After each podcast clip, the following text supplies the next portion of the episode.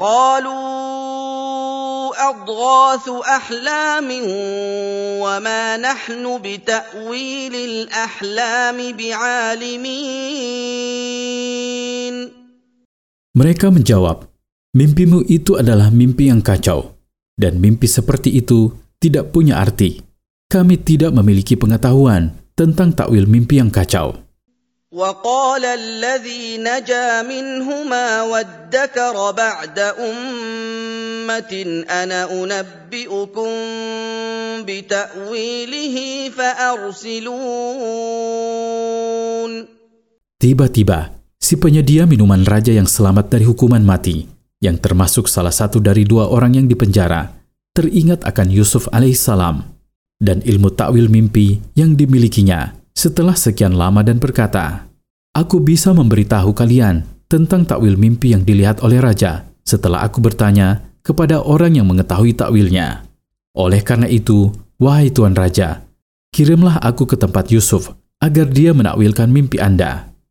Yusuf ayyuhas siddiq الصديق أفتنا في سبع بقرات سمان يأكلهن سبع عجاف وسبع سنبلات خضر وسبع سنبلات خضر واخر يابسات لعلي ارجع الى الناس لعلهم يعلمون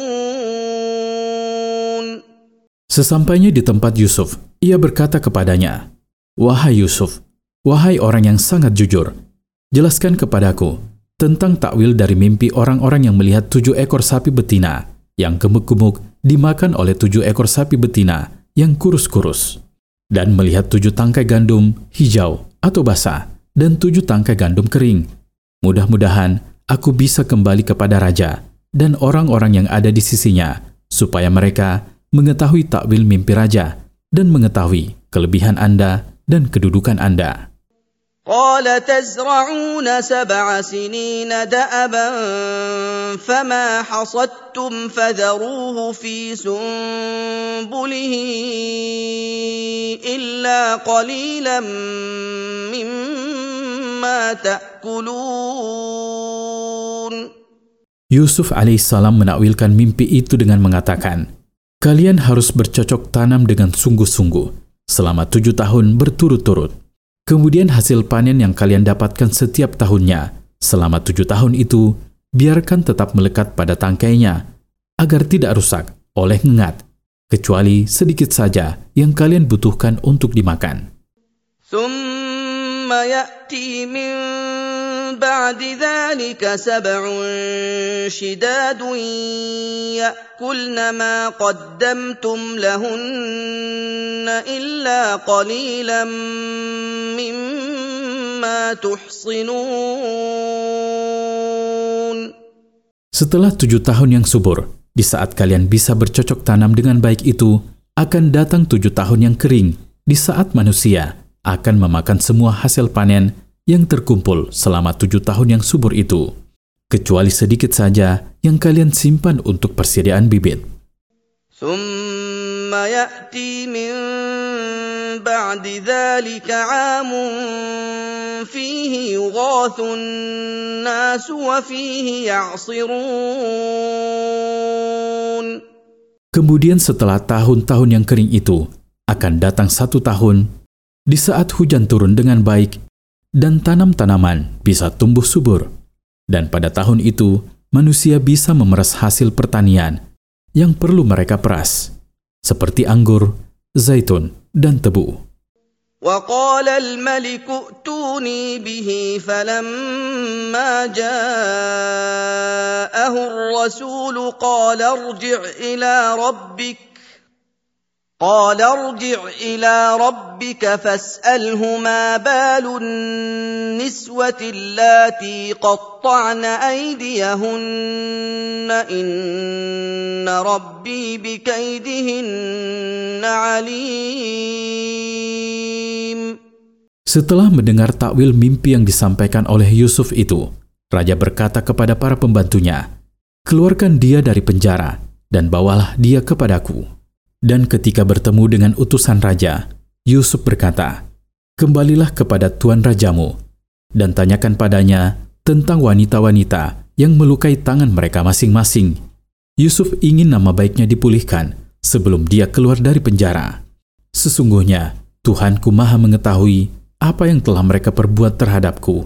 Tidak ada satupun dari peristiwa yang luput dari pengetahuannya. قال ما خطبكن إذ راوتن يوسف عن نفسه قلن حاش لله ما علمنا عليه من سوء قالت امرأة العزيز الآن حصحص الحق أنا راودته عن نفسه وإنه لمن الصادقين Raja bertanya kepada para wanita itu, "Apa yang terjadi pada diri kalian ketika kalian merayu Yusuf agar mau berbuat mesum dengan kalian?" Istri Al-Aziz mengakui perbuatannya, seraya berkata, sekarang kebenaran sudah tampak terang benderang. Akulah yang berusaha merayunya, dan dia tidak pernah merayuku. Sesungguhnya dia jujur dengan pengakuannya bahwa dirinya bersih dari apa yang kutuduhkan padanya. ذلك ليعلم أني لم أخنه بالغيب وأن الله لا يهدي كيد الخائنين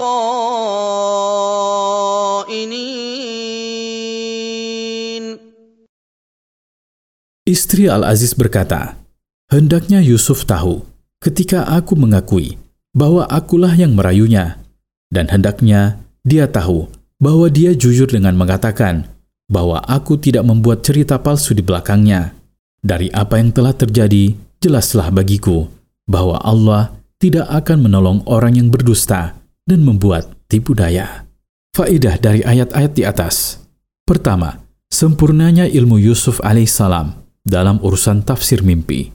Kedua, disyariatkannya membersihkan diri dari tuduhan yang dilontarkan kepadanya secara zolim dan usaha mencari hakikat untuk menetapkan kebenaran. Ketiga, keutamaan jujur dan mengucapkan kebenaran sekalipun merugikan diri sendiri.